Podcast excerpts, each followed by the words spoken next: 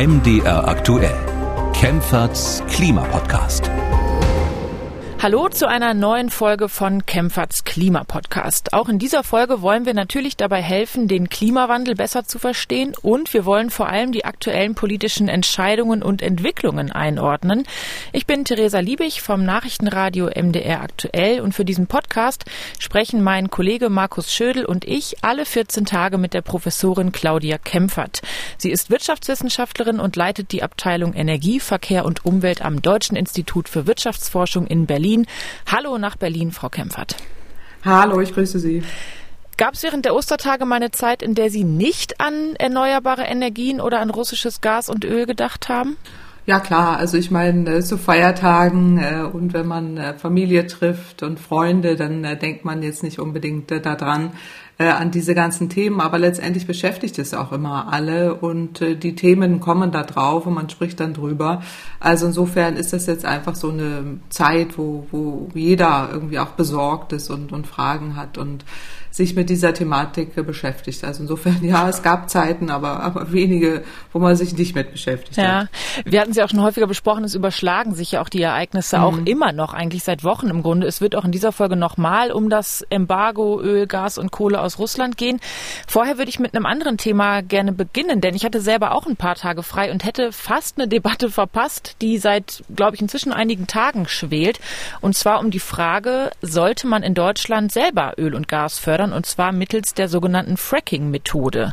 Unter anderem Bayerns Ministerpräsident Markus Söder wünscht sich, Fracking ergebnisoffen, so sein Wort, prüfen zu lassen. Und es gibt auch andere Politiker und Fachleute, die sagen, man könnte ja zumindest mal prüfen, ob man mit Fracking in Deutschland Gas und Öl fördern könnte, um unabhängiger von russischem Gas und Öl zu werden. Wie sehen Sie das? Ist das eine gute Möglichkeit oder wäre es überhaupt eine Möglichkeit, um unabhängiger von Gas und Öl aus Russland zu werden?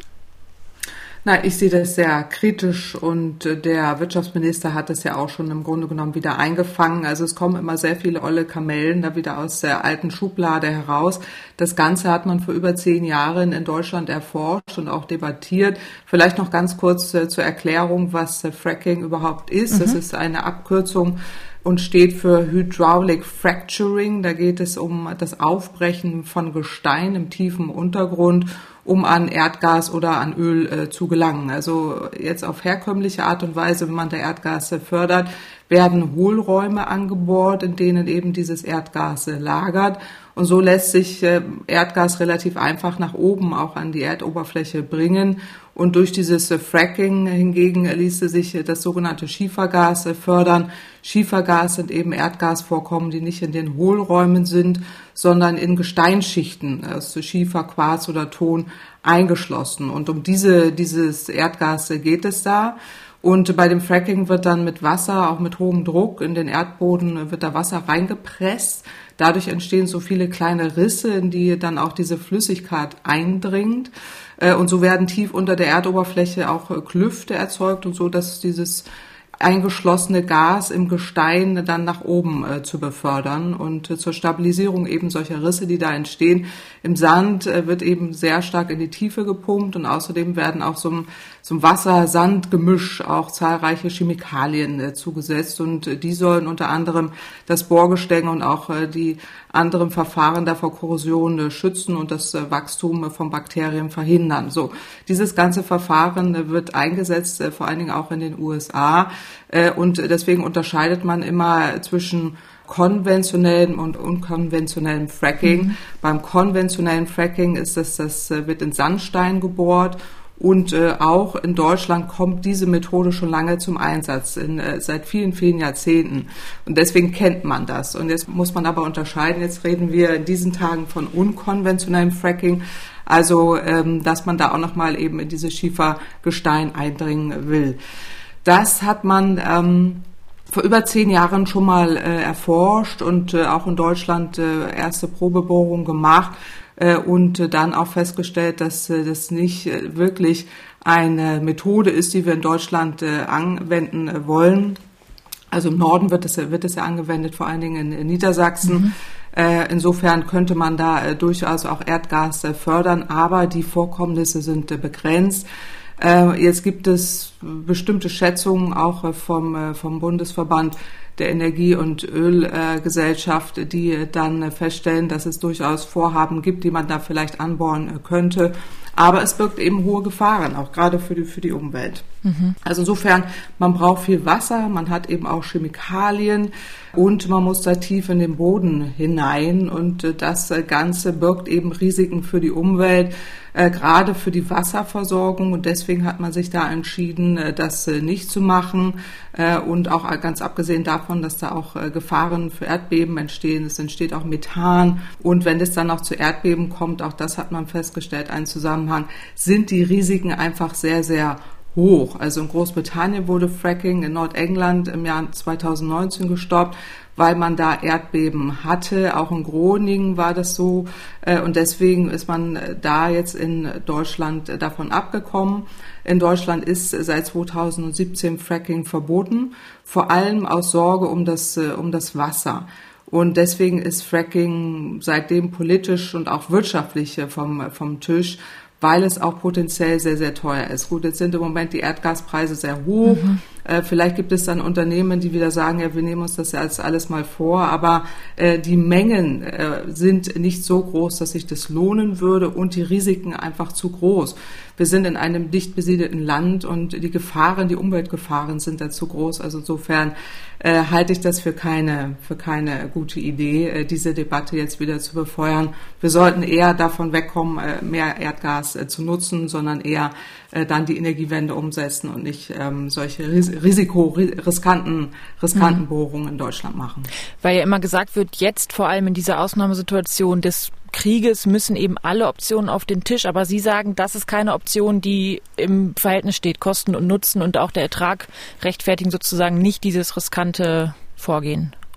Genau, und also potenzielle Umweltverschmutzung, Gefahren, die Gefahr von Erdbeben an einem dicht äh, besiedelten Gebiet, äh, die hohen Kosten. Und man darf nicht vergessen, es ist keine kurzfristige Sache. Also wenn man jetzt Probebohrungen macht, äh, das Gebiet erkundet, was ja auch schon mal 2012 gemacht wurde von Exxon damals in Deutschland, ähm, und festgestellt hat, die Verfahren sind zu aufwendig, zu teuer, zu riskant, politisch umstritten äh, und haben sich da wieder zurückgezogen aus gutem Grund, äh, ist das jetzt kein Verfahren, was man wieder aufleben lassen sollte, zudem es auch kurzfristig uns gar nicht hilft. Da sollten wir eher aus anderen Ländern dann beziehen und jetzt eher unsere Kräfte darin bündeln, wegzukommen vom Erdgas. Weiß man denn aber trotzdem überhaupt, wie viel Öl und Gas man durch Fracking wirklich genau fördern könnte oder ist das noch nicht abschließend erforscht worden? Also was gäbe es theoretisch an Vorkommen in Deutschland? Ja, also da, da gibt es Unsicherheiten. Also der Bundesverband der Erdgas- und äh, Erdölgewinnung, äh, die geben bestimmte Zahlen äh, heraus, aber bei dem Schiefergas, bei den unkonventionellen Quellen sind sie da sehr vorsichtig. Also in Deutschland wurden knapp 5,2 Milliarden Kubikmeter Erdgas im Jahr 2020 äh, gefördert, also weniger als fünf Prozent unseres Verbrauchs. Mhm. Und die Zahlen, die ich da gefunden habe bei der BVEG, ist ähm, so geschätzte und sichere wahrscheinliche Erdgasreserven bei etwa 41 äh, Milliarden äh, Kubikmeter. Das ist die Hälfte unseres jährlichen Verbrauchs. Äh, das wäre das, was man jetzt auch erschließen könnte, aber das nützt uns äh, nicht viel. Also das hält uns noch für einige Jahre, äh, kann einen gewissen Anteil an des Erdgasverbrauchs einige Jahre sichern, aber nicht jetzt auf dauerhaft und schon gar nicht auf eine große Größenordnung, die uns da unabhängiger machen kann. Hm. Ist auch, finde ich, interessant, dass ausgerechnet Markus Söder aus Bayern mit diesem Fracking-Vorschlag kommt, denn ich habe auch eine Studie gefunden von der Bundesanstalt für Geowissenschaften und Rohstoffe aus dem Jahr 2016 und laut hm. dieser Studie eignen sich, Sie sagten es ja schon, vor allem Regionen in Niedersachsen für das Fracking, auch in der Nähe von Frankfurt am Main und alles so südlich davon, auch ein paar Teile in Mecklenburg-Vorpommern. Also jedenfalls Bayern stand nicht in dieser Studie aufgeführt als besonders geeignete Region. Insofern ist es ja auch dann interessant, wenn er sagt, man könnte das ja mal prüfen, wohl wissend wahrscheinlich, dass es in Bayern ohnehin nicht zur Anwendung käme, oder? Naja, also genau, in Bayern dürfte das Potenzial für Fracking eher gering sein. Es gibt äh, theoretisch gewinnbare Flößgasvorkommen in ähm, den Pech-Kohlelagerstätten Südbayerns äh, und äh, potenzielle Schieferöl oder auch Schiefergasvorkommen könnte es etwa in den Gebirgen Gebirgen vom, vom Bodensee im Westen bis zum Ammergebirge im Osten geben. Also da hat man aber keine handfesten geologischen Daten und äh, das müsste man erforschen äh, und auch Probebohrungen machen. Das mhm. Ganze dauert Jahre. Also ich meine, wenn Herr Söder da jetzt wieder ran will, äh, dann äh, wäre es sinnvoll, dass er da auch mal konkret äh, in Bayern da seine Energiewende voranbringt. Also nach meiner Meinung eher nicht im Bereich Erdgas, sondern eher im Bereich Windenergie mal mhm. ausbaut. Also die, die niedrig hängenden Früchte doch mal nimmt, die da vor ihm hängen, die er nicht will und die ganz komplizierten Dinge die risikoreichen, die umweltgefährlichen Verfahren wie Fracking oder auch Atomenergie dann immer wieder ins Spiel bringt, äh, das ist ähm, nicht wirklich äh, die beste Idee, die er da hat. Mhm. Sie hatten ja schon gesagt, Robert Habeck ist auch gegen das Fracking in Deutschland. Das sieht man in Dänemark, wenn ich es richtig verstanden habe, ein bisschen anders. Ich habe nämlich gelesen, Dänemark will seine Gasförderung in der Nordsee vorübergehend zumindest ausweiten und will sich dadurch eben auch schneller unabhängig machen von russischen Lieferungen. Das hatte die dänische Ministerpräsidentin Mette Frederiksen gesagt. Meint Gasförderung in der Nordsee ausweiten Fracking oder gibt es da noch eine andere Methode? Nein. Weil wie die es exakt machen wollen, hatte ich nicht gelesen. Nein, nein, das ist kein Fracking. Mhm. Die fracken auch nicht. Das macht man auch in der Nordsee nicht. Das ist die sogenannte konventionelle Erdgasbohrung, die dort stattfinden. Äh, und es handelt sich hier um das sogenannte Thyrafeld welches im Moment renoviert wird und äh, sowieso nächstes äh, Jahr wieder in Betrieb genommen wird. Also das sind diese Nordseebohrungen, die da stattfinden, wo ohnehin Gas produziert wird und gefördert wird. Ähm, man muss dazu sagen, Dänemark hat früher sehr viel Öl und Gas gefördert und seit Jahren eine abnehmende Förderung und auch ein Auslaufen all dieser Förderung in einigen Jahrzehnten schon lange angestrebt. Deswegen heißt auch ein ehemaliger Öl, äh, ein ehemaliges Ölunternehmen äh, nicht äh, mehr ähm, äh, Dong, sondern Orsted. Das muss ich selber gerade suchen, äh, wie die wie die heißt. Äh, Orsted, die haben sich umbenannt, die sind jetzt Offshore-Energie, Offshore-Windenergieanbieter äh, und deswegen daran erkennt man, dass Dänemark ja schon lange eine Energiewende macht und dieses Gasfeld, um das es hier geht, was ja im nächsten Jahr wieder in Betrieb genommen wird, da ist es eben so, dass, äh, so habe ich das gestern verstanden, was äh, Dänemark sagte, dass sie das äh, uns anbieten wollen, Deutschland und auch Europa, weil sie solidarisch zu Europa stehen wollen, aber im eigenen Land ja die Energiewende voranbringen mhm. wollen und unabhängig werden wollen, den eigenen Verbrauch von, von gerade von Gas ja komplett ersetzen wollen, haben schon lange ein Einbauverbot von Öl- und Gasheizung schon seit 2013. Man setzt da sehr stark auf Fernwärme und Wärme Wärmepumpen jetzt ein Rollout vom Wärmepumpenprogramm machen. Das würde ich mir in Deutschland genauso wünschen. Äh, und deswegen sind die Dänen uns da schon immer jetzt äh, wirklich 15 Jahre voraus, was mhm. die Energiewende angeht. Äh, und äh, so habe ich das verstanden, dass man da äh, uns eher aushelfen will.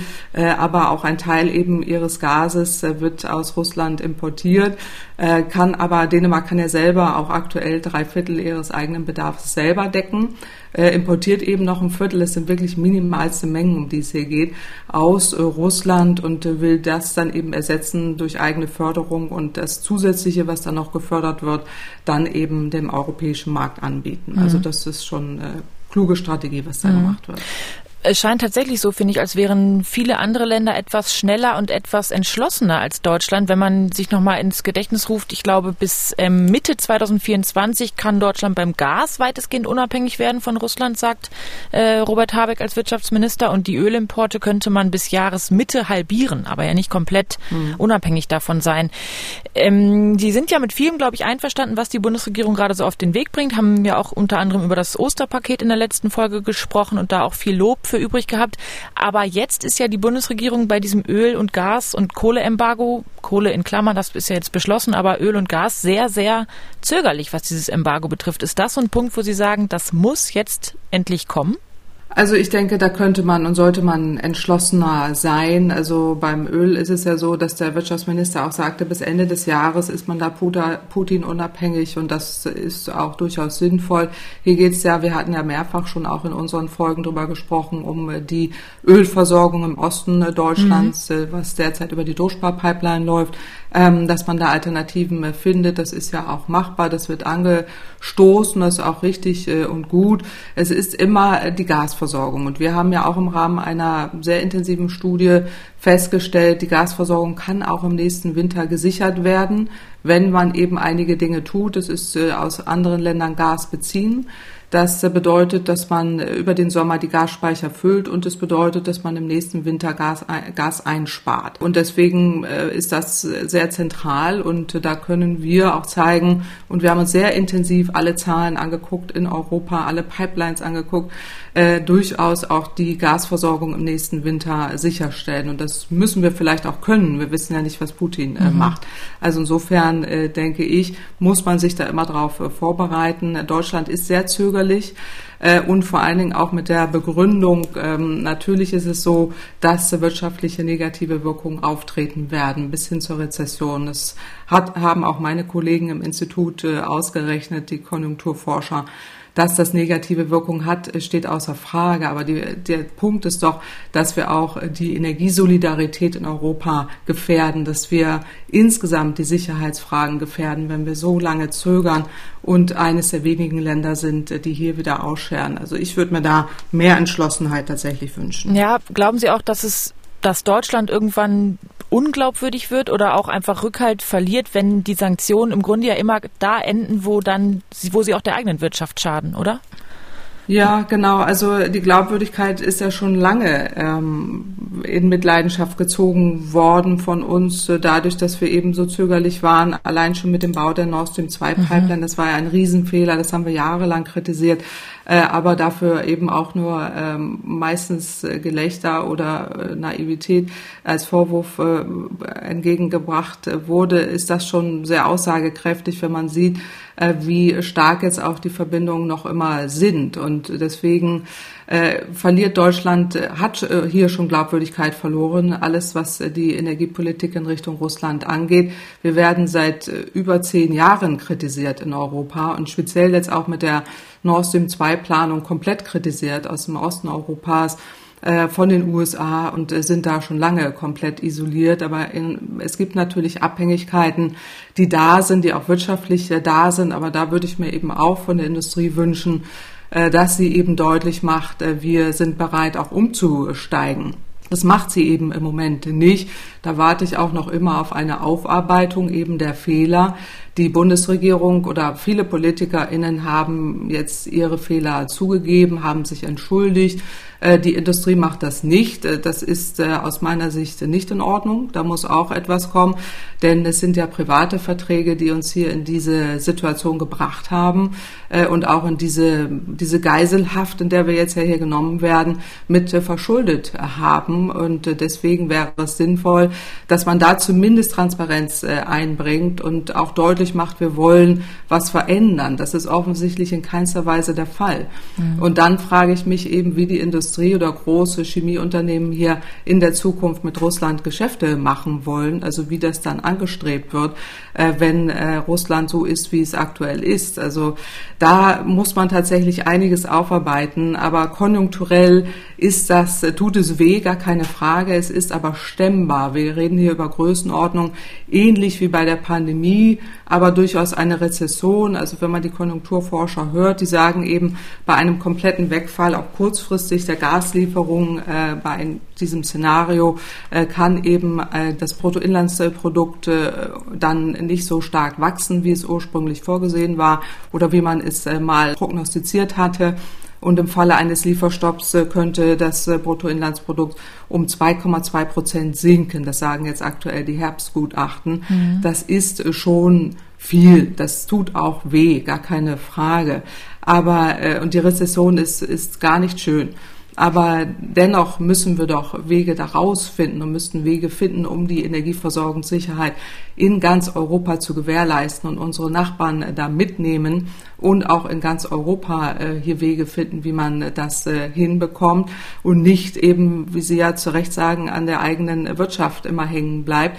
Die ist wichtig, gar keine Frage. Wir wollen auch keine instabile Wirtschaft, aber sie ist äh, stemmbar und sie ist vor allen Dingen selbst handhabbar. Und das ist immer mein Argument. Wir haben es ja auch in selbst in der Hand, wie wir auf eine solche Rezession reagieren.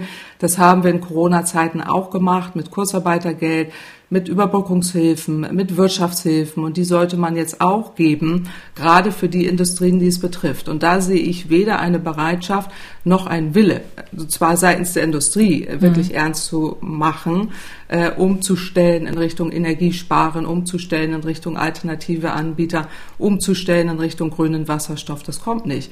Da mache ich mir Sorgen und denke, dass, äh, dass, das, äh, dass das nicht der Weg ist, äh, auf dem wir sein sollten. Und da hoffe ich einfach, dass sich da noch mehr bewegt in die Richtung. Jetzt haben Sie, Ihre Kolleginnen und Ihre Kollegen vom Deutschen Institut für Wirtschaftsforschung in den vergangenen Wochen und Monaten ja mehrfach Studien erarbeitet und auch Daten, Zahlen analysiert um rauszufinden oder um klarzumachen, wie kann das gelingen, unabhängig werden von russischem Gas und Öl. Und ganz aktuell ist eine Studie erschienen vom Deutschen Institut für Wirtschaftsforschung und die trägt die Überschrift Stromversorgung in Deutschland auch ohne russische Energielieferungen und trotz Atomausstieg darstellbar. Kohleausstieg mhm. 2030 bleibt machbar. Das klingt wie die Quadratur des Kreises und da frage ich mich, was wissen Sie vom Deutschen Institut für Wirtschaftsforschung, was die Bundesregierung anscheinend nicht weiß? Ja, also wir haben heute eine Studie veröffentlicht und uns auch sehr viel Zeit gelassen in der Analyse des äh, Strommarktes in Deutschland und Europa. Also vor dem Hintergrund nochmal, wir erstellen ja schon seit, seit Jahrzehnten Studien für Gasmärkte, für Ölmärkte, aber eben auch äh, für, für Strommärkte äh, und da festgestellt, dass ähm, wir die Stromversorgung sicherstellen können. Und gerade bei der Stromversorgung ist es tatsächlich am unkritischsten. Also der kritischste Punkt, das hatten wir ja schon mehrfach besprochen, ist die Gasversorgung zur Wärmeherstellung, äh, gerade im Bereich äh, der Gebäude und auch der, der Industrie, Prozesswärme und deswegen der nächste Winter, äh, wo wir immer drüber reden. Jetzt reden wir aber über die Stromherstellung und da ist es so, dass äh, Gas äh, zur Stromherstellung in Deutschland etwa zehn Prozent äh, genutzt wird. Und äh, vielleicht nochmal kurz zur Zusammensetzung ist es so, dass etwa knapp 50 Prozent unseres Stroms ja mit erneuerbaren Energien hergestellt wird. Wie gesagt, mittels äh, Gas äh, 10 Prozent, äh, Braunkohle 20, Atom sind derzeit etwa 12 Prozent, Steinkohle knapp äh, 10 äh, Prozent. Und äh, über diese Zusammensetzung reden wir jetzt, weil jetzt geht es ja darum, dass wir bis 2030 einen Kohleausstieg anstreben, der bedeutet, dass wir eben die Kohlekraftwerke, die restlichen, dann Schritt für Schritt vom Netz nehmen. So. Und das haben wir uns angeschaut. Ist das jetzt möglich? Und was passiert gerade im nächsten Winter? Wenn äh, eben auch äh, gegebenenfalls weniger Gas äh, zur Verfügung steht äh, und gerade auch die äh, Verstromung mittels Erdgas äh, zurückgeht. Und äh, der, die Quintessenz ist, was wir eben feststellen in der heute vorgestellten Studie, auch bei einem vollständigen Wegfall der russischen Erdgas- und Kohleexporte nach Deutschland bleibt die Stromversorgung äh, sowohl im kommenden Jahr, also wir haben uns jetzt eben 2023 angeguckt, über den Winter als auch bis 2030 gesichert. Und was wir angenommen haben äh, und was die Bundesregierung hoffentlich auch umsetzen kann, ist, dass eben diese Ausbauszenarien des ähm, beschleunigten Ausbaus der erneuerbaren Energien und äh, die ja im Osterpaket vorgesehen sind auf 80 Prozent bis 2030. Aber was wir eben feststellen, ist, dass es zu einem Mehreinsatz kommt, befristet, mehr Vollerstunden oder eine befristete Intensivierung der Stein- und Braunkohleverstromung stattfindet. Sprich, die Anlagen laufen mehr Stunden im Jahr. Mhm. Das heißt nicht, dass sie über 2030 noch im Einsatz sein müssen. Das hat uns hier interessiert, sondern sie werden einfach mehr, äh, mehr Stunden genutzt. Und äh, um jetzt auch die Sicherheit im nächsten Jahr zu gewährleisten, ist es wichtig, dass äh, man ähm, dann auch ermöglicht, dass bestimmte Kraftwerke in eine Sicherheitsreserve gehen, die man dann je nach Bedarf auch kurzfristig nutzen kann, gerade in den Wintermonaten äh, und äh, da jetzt auch kurzfristig einige Anlagen in eine zusätzliche Sicherheitsreserve geben. Das sind Kohlekraftwerke, äh, die dann sowieso jetzt teilweise ja stillgelegt werden würden, aber jetzt in eine solche Sicherheitsreserve reingehen würden. Aber wir können die letzten drei Atomkraftwerke wie beschlossen im nächsten Jahr abschalten. Deswegen gucken wir uns nächstes Jahr an, äh, weil ja häufig gesagt wird, wir bräuchten diese Kraftwerke noch, mhm. um Versorgungssicherheit zu gewährleisten. Das ist nicht so. Also wir können hier mit dem gezielten, äh, also mit dem Ausbau der erneuerbaren Energien, das sind die beiden wichtigen Punkte, der Ausbau der erneuerbaren Energien und eben auch äh, dem äh, intensiveren Nutzen von Kohlekraftwerke äh, die Versorgungssicherheit gewährleisten. Und äh, das, das ist die Quintessenz, die wir in dieser Studie festgestellt haben. Äh, wichtig ist, äh, dass wir beim Erdgas einerseits auf Einsparungen setzen. Und da ist eben der, die Schlussfolgerung oder das, was das Modell uns auch zeigt, ist, dass wenn wir weniger Erdgas verstromen, nutzen wir mehr Kohle an der Stelle und erneuerbare Energien. Und das können wir aber diese temporäre Erhöhung der Kohlenutzung senken in dem Moment, wo wir mehr erneuerbare Energien ausbauen. Also ab 2024 soll ja auch dieses Boosterprogramm starten, nach unseren Wünschen gerne so schnell wie möglich, äh, so am besten sofort, weil je mehr erneuerbare Energien wir auch kurzfristig erhöhen oder ein, ausbauen, desto weniger Kohle müssen wir nutzen. Das gilt jetzt, sind wir wieder bei Bayern zum Beispiel, äh, mhm. da ein Bundesland, wenn die mehr Wind ausbauen würden, äh, müssten wir dort auch nicht mehr Kohle verstromen oder äh, können auch noch äh, schneller aus Atomenergie äh, aussteigen. Aber bis 2023 ist das auf jeden Fall das Szenario, was wir uns vornehmen. Aber was die Politik daraus macht, ist dann eben nicht unsere Aufgabe, mhm. sondern die Aufgabe der Politik. Aber wichtig ist an dieser Stelle, aber ich glaube, das ist auch im Wirtschaftsministerium bekannt, dass die Stromversorgung nie der Dreh- oder der Knackpunkt war. Das war nie Strom. Es ist immer die Wärme, gerade was äh, Gas angeht und die Industrie. Wir hatten das Thema eben, äh, die da eben befürchtet, dass sie bestimmte Produkte nicht mehr herstellen kann, wenn es um Einsparungen geht. Gerade die Chemiebranche ist ja sehr laut äh, und muss da Wege finden, wie sie das, wie sie das verändert. Aber ja. das ist zu unserer Studie eben wichtig. Wenn ich noch zwei Sätze zum Braunkohletagebau mhm. sagen darf, weil das haben wir uns hier sehr intensiv angeguckt. Ähm, wir haben eben festgestellt, dass äh, die Blöcke gerade des Braunkohlekraftwerks Neurath äh, in eine Sicherheitsbereitschaft aufgenommen werden sollten. Die sollte eigentlich in, äh, abgeschaltet werden. Da plädieren wir dafür, das eher in eine Reserve zu geben, in eine Sicherheitsbereitschaftsreserve äh, für einen begrenzten Zeitraum. Wir schlagen da eben bis Ende 2024 äh, vor, äh, damit wir hier eine gewisse Abpufferung haben, ähm, damit wir hier keine Beeinträchtigung der Versorgungssicherheit haben. Und die geplanten Tagebaue, die wir uns hier auch mit angeguckt haben, äh, müssen nicht erweitert werden, sondern können, ähm, können wie äh, vereinbart oder sogar noch früher ähm, rückgebaut werden und äh, geschlossen werden. Also insofern ist, ähm, ist das eine gute Nachricht jetzt auch für, für die Versorgungssicherheit in Deutschland. Das klingt jetzt erstmal einfach, so wie Sie das sagen, und als wäre es völlig klar.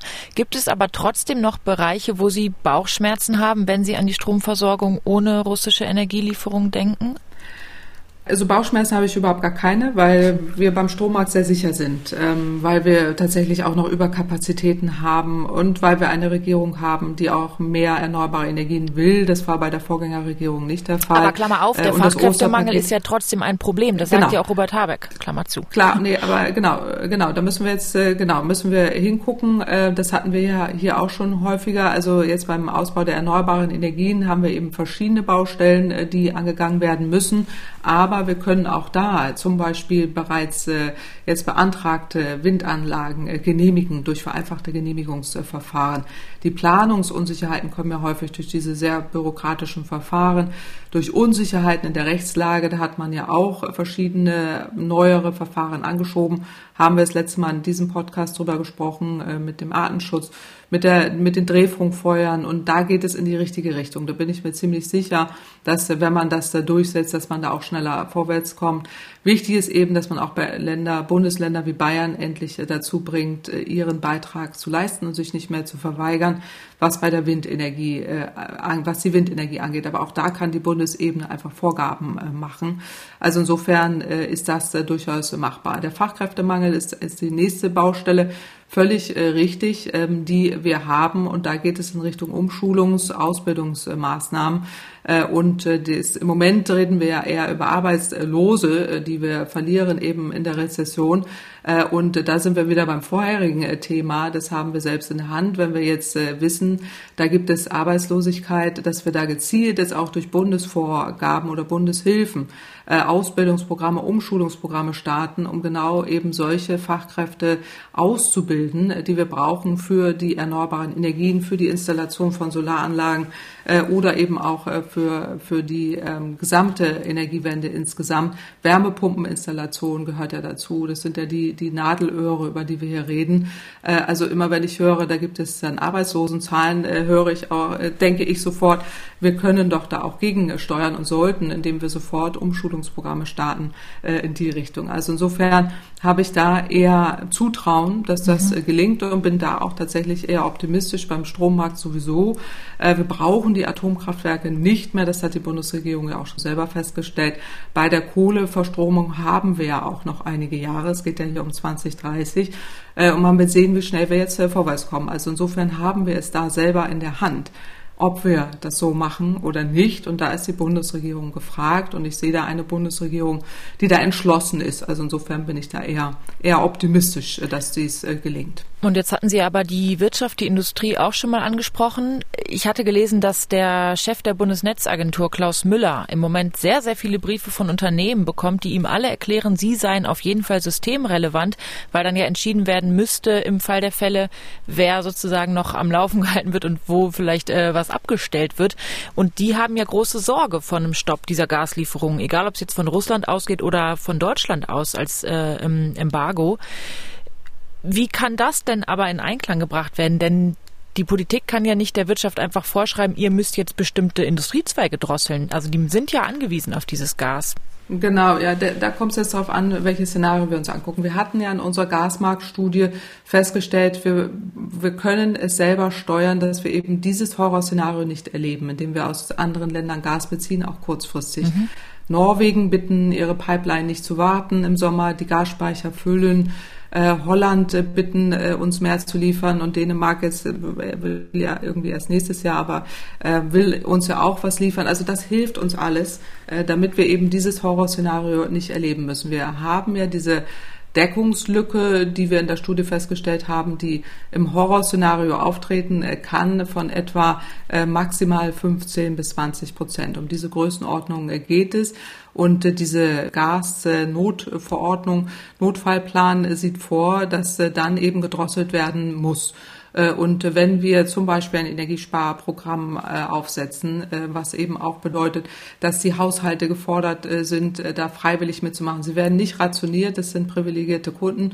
Da braucht keiner Sorge haben, da im Kalten zu sitzen. Aber um den nächsten Winter geht es eben, dass man da gemeinschaftlich Solidarität walten lässt. Da hat man dann auch schon einige Prozentpunkte, die man dann nicht der Industrie wegnehmen muss. Und selbst dann, wenn es jetzt zu einem solchen Embargo kommt, beziehungsweise zu, zu diesem Szenario mit 15 bis 20 Prozent Deckungslücke, äh, weil wir unsere Hausaufgaben nicht gemacht haben, dann äh, ist es in der Tat so, dass man einen Notfallplan hat, der dann bestimmte Industrien ähm, da in Ausschreibungen stattfinden lässt und die sich bewerben, ob sie da Einsparungen machen können äh, oder nicht.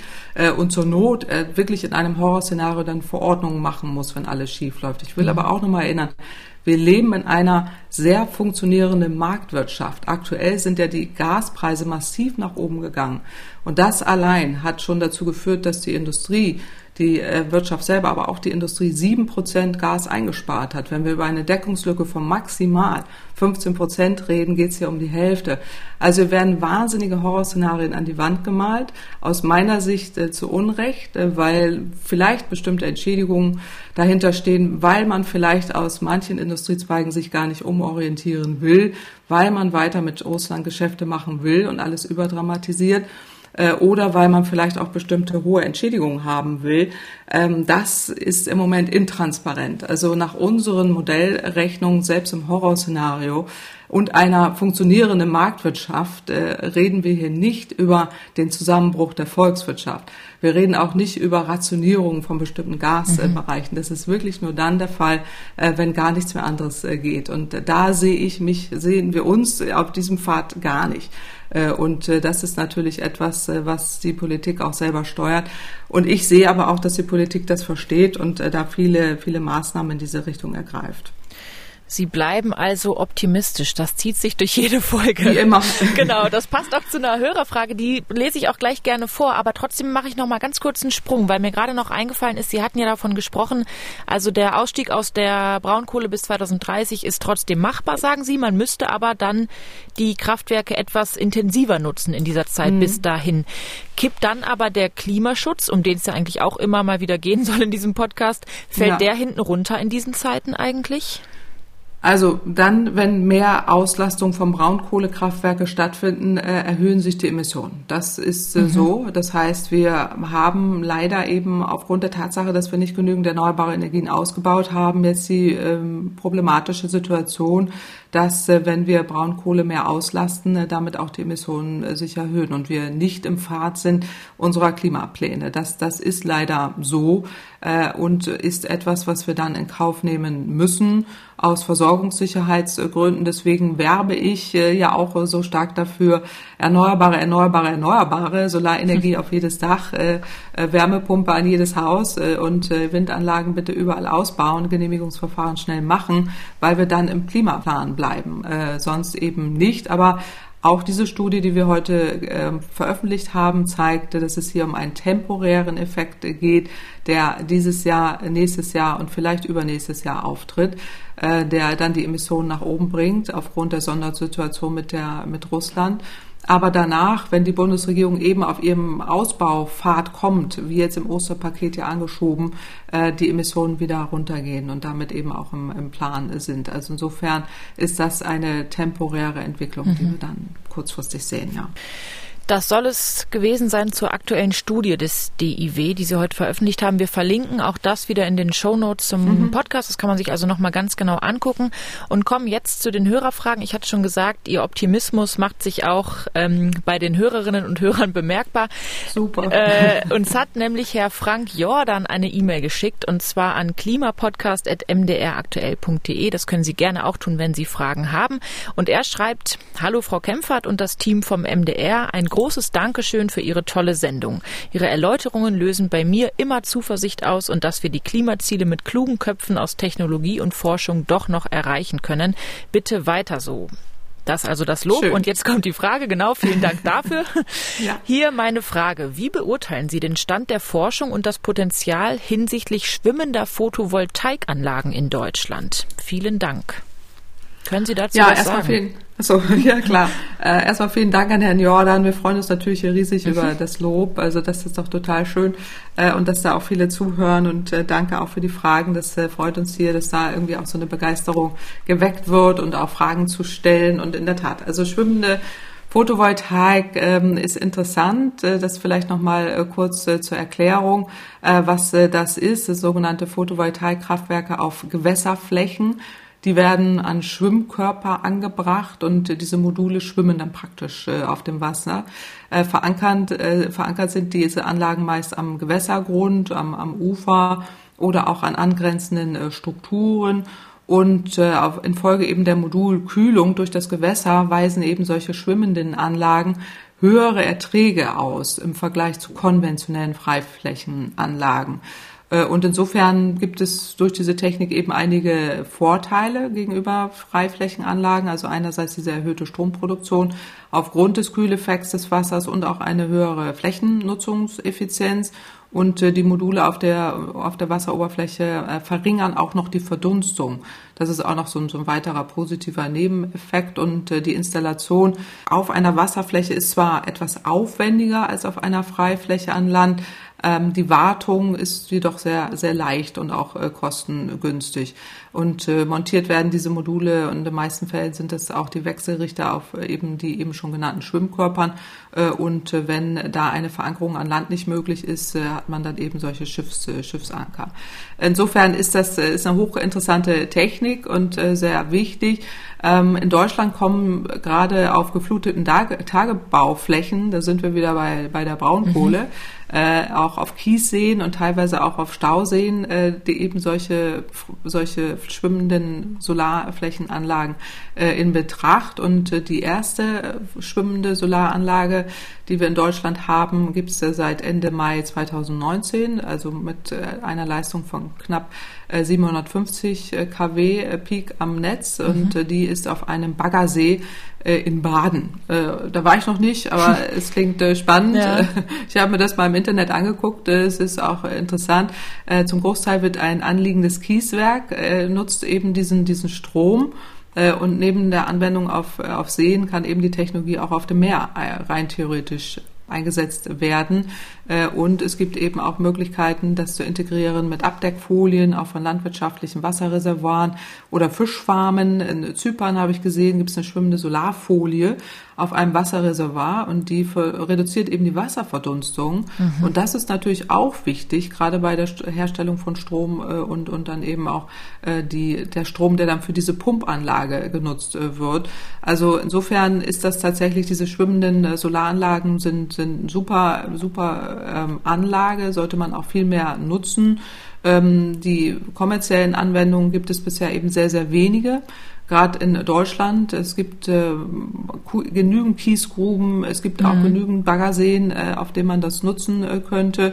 Ähm, wir haben äh, noch eine Anlage in äh, Bayern, hatte ich gesehen, in Asbach, im Bäumen, Asbach-Bäumenheim und in äh, Rändchen, das ist, liegt in Baden-Württemberg und äh, das sind eben auch schwimmende Photovoltaikanlagen in Bayern. Soll man die Bayern jetzt auch mal loben? also da gibt es zumindest mal eine schwimmende Solarphotovoltaikanlage. Äh, das ist schon mal toll, also äh, mehr davon. Die stört und wahrscheinlich dann niemanden, wo sie ist. Die stört da niemanden, genau. Die ist auf so einem, äh, die ist dann auf so einem äh, See, genau. Und äh, es gibt jetzt auch ähm, Kieswerkbetreiber in Nordrhein-Westfalen, äh, die das in Betrieb nehmen und ein Baggersee in Weze habe ich gesehen. Da wollte mhm. ich jetzt auch mal hinfahren.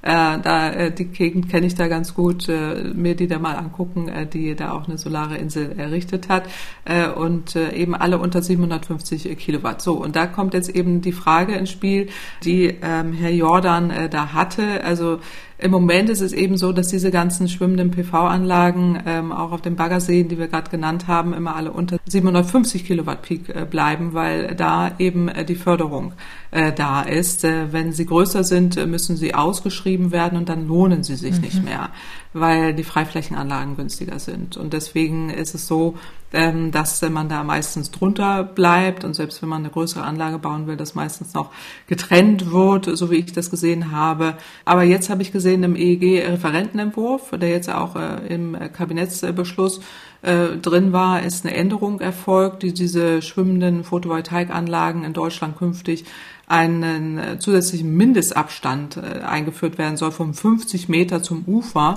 und äh, maximal 15 Prozent zur Wasseroberfläche, der Wasseroberfläche habe ich gesehen, also die bedeckt werden darf.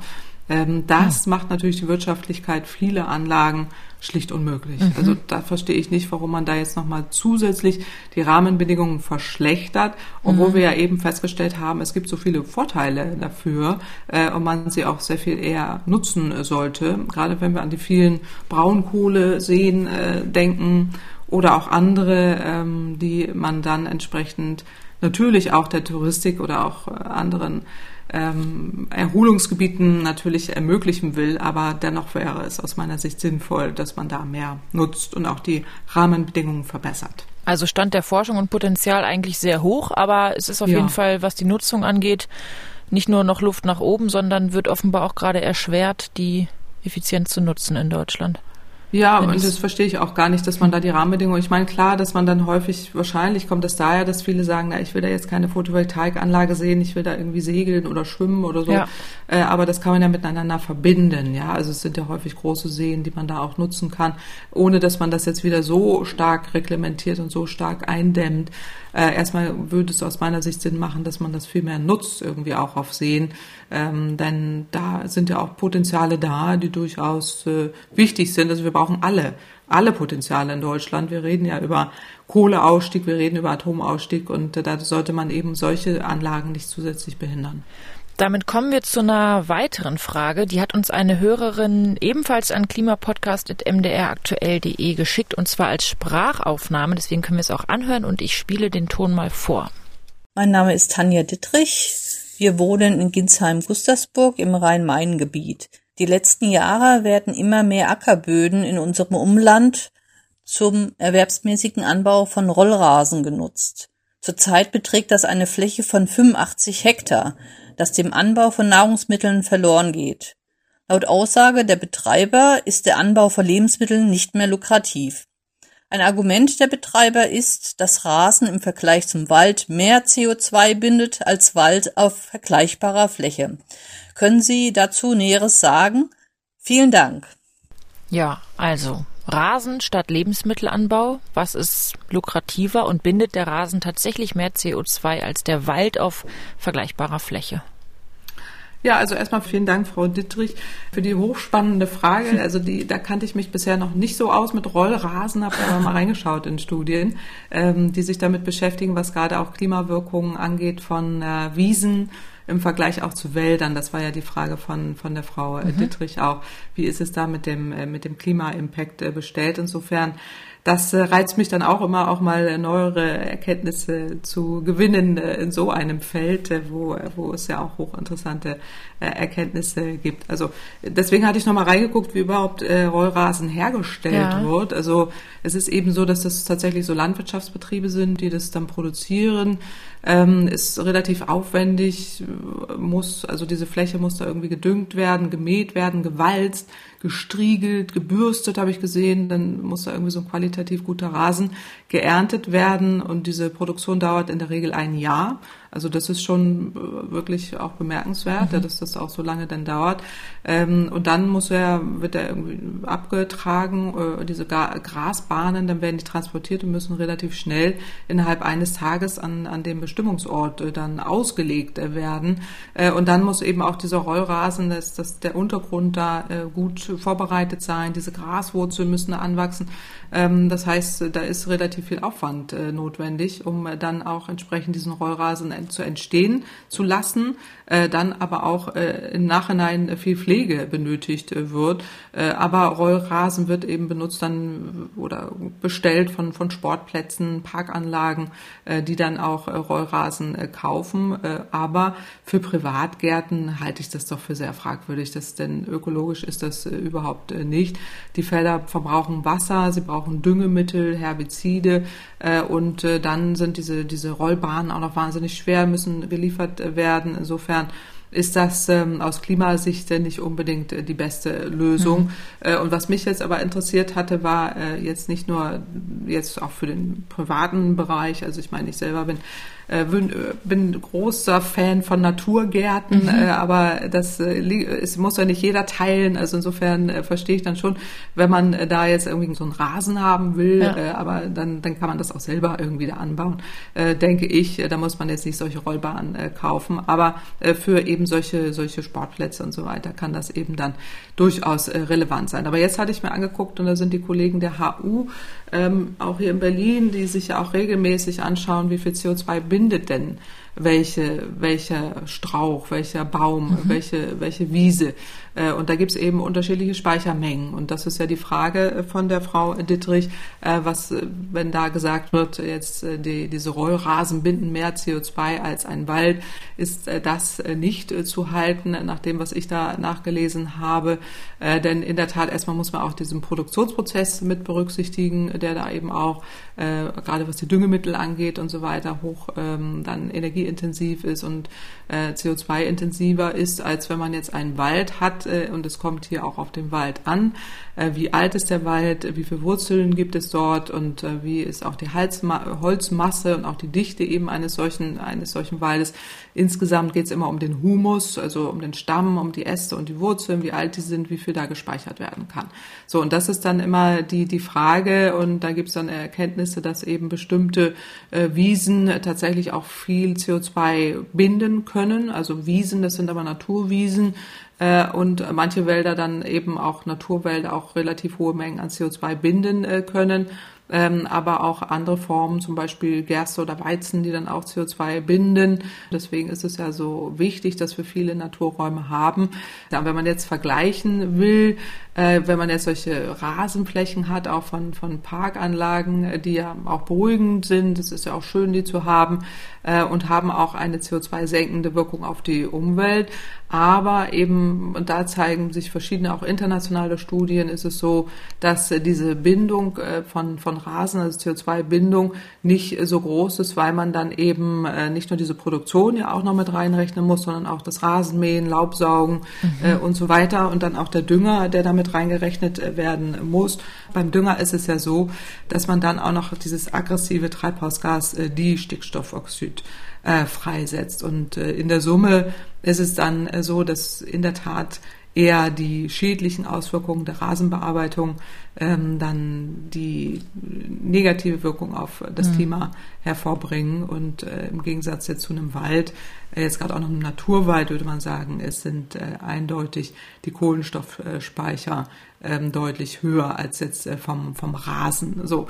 Äh, und was ich jetzt aber interessant fand, weil ich jetzt ein bisschen noch gelesen habe, deswegen danke ich der Frau Dittrich da auch für die Frage, weil ich jetzt auch mal eine Studie nachgelesen habe, auch von der HU, die sich die Vegetation von Berlin angeguckt hat, ähm, jetzt auch die Speicher, Kohlenstoffspeicherpotenziale urbaner Nutzungstypen. Da geht es jetzt auch darum, welche Bäume wie viel CO2 binden können, auch dauerhaft und äh, was eben auch äh, baumreiche Gärten auch in der Stadt an CO2 binden können. Da war ich doch relativ baff so, also wie viel das äh, ist. Deswegen ist es auch so wichtig, so viel Grünräume zu haben. Aber was ich schön fand, ist, dass vor allen Dingen die Kleingartenanlagen Aha. der größte Kohlenstoffspeicher in Berlin sind. Und jetzt weiß ich nicht, für die Nicht-Berliner wissen wahrscheinlich nicht, dass die Berliner Kleingärten lieben ähm, und ganz viel Energie da aufwenden und ganz viele Menschen auch auch, äh, in meinem Bekanntenkreis äh, Kleingärten haben mhm. und da begeistert von sind. Das kann ich gut verstehen, äh, das zu machen. Aber die sind tatsächlich ein wichtiger Kohlenstoffspeicher. Das fand ich jetzt nur eine Randnotiz. Ja. Das hat jetzt nur indirekt was mit der Frage von der Frau Dittrich zu tun. Aber als ich da gelesen habe, äh, die HU-Studie da auch von den Kollegen hier äh, an, der, an der Universität, äh, die das eben sehr genau angeguckt haben, äh, dass dann eben die, die Privatgärten ähm, dann auch tatsächlich eine wichtige CO2-Senke ähm, sind. Ja, und deswegen zählt das alles, was wir, was wir machen. Ja. Und äh, das ist ja immer auch mein Mantra, alles, was wir machen, äh, was, was in die Richtung geht. CO2 einzusparen ist gut und richtig, deswegen ähm, geht das in die richtige Richtung. Also ein Plädoyer für die Kleingartenanlage auf jeden Fall, weil sie die der naturbelassene dann ja, auch. Ja. das ist jetzt mein persönlicher, meine persönliche Vorliebe. Ja, aber also, das teilen ja. sicher viele Menschen.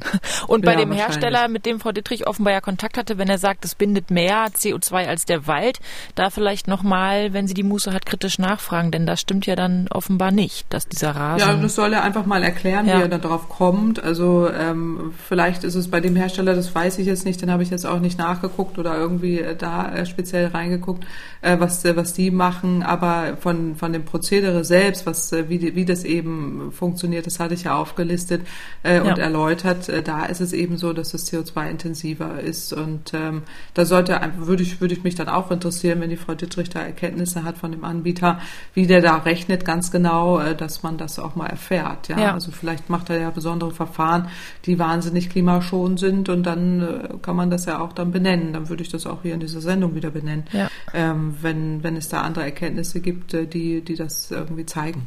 Also, liebe Frau Dittrich, auch an Sie kein Plädoyer, aber die Bitte, wenn Sie was rausfinden, dann schreiben Sie gerne, dann können wir es hier auflösen und dann haben wieder alle genau. was davon. Sehr ja, schön. Damit sind wir durch mit den Hörerfragen. Wenn jetzt mhm. Sie als Hörerin, als Hörer auch eine Frage haben zum Thema Klimawandel, Energiewende, Heizkosten oder was auch immer Sie bewegt, dann freuen wir uns, wenn Sie uns die schicken per E-Mail an klimapodcast.mdraktuell.de. Und damit sind wir auch fast am Ende der gesamten Ausgabe. Es gibt wieder einen Hinweis, ähnlich wie in der, oder genauso eigentlich wie in der vergangenen Folge. Und zwar freuen wir uns über Ihre Stimme beim Deutschen Podcastpreis. Wir sind ja nominiert. Mhm. Es gibt zwei ähm, Verfahren, wie man diesen Preis gewinnen kann. Zum einen durch eine unabhängige Jury, da können wir natürlich nicht Einfluss drauf nehmen, aber es gibt den Publikumspreis, da können wir in der Kategorie Wissen gewinnen. Und da freuen wir uns natürlich alle, das gesamte Team, wenn Sie abstimmen für Kempferts Klimapodcast beim Deutschen Podcastpreis. Ja, das wäre schön. Ja. Dem, dem Aufruf schließe ich mich gerne an. Also alle, die das gerne hören, äh, gerne einmal raufklicken und ähm, Publikumspreis. Ja, das wird, da würden wir uns noch riesig freuen. Genau, diesen Link zur Abstimmung kopieren wir auch gerne in die Show Notes zum Podcast. Dann okay. hat man einmal alles beisammen. Und dann danke ich Ihnen, Frau Kempfert, für Ihre Ausführungen und Ihre Recherchen in Sachen Rollrasen. gerne mehr von diesen Alltagsfragen. Genau. Und dann ähm, hören wir uns erst in vier Wochen wieder. Mein Kollege Markus Schödel übernimmt dann die Moderation der kommenden Folge in zwei Wochen. Bis dahin vielen Dank und bleiben Sie gesund. Vielen Dank. Tschüss. MDR aktuell. Kempferts Klimapodcast.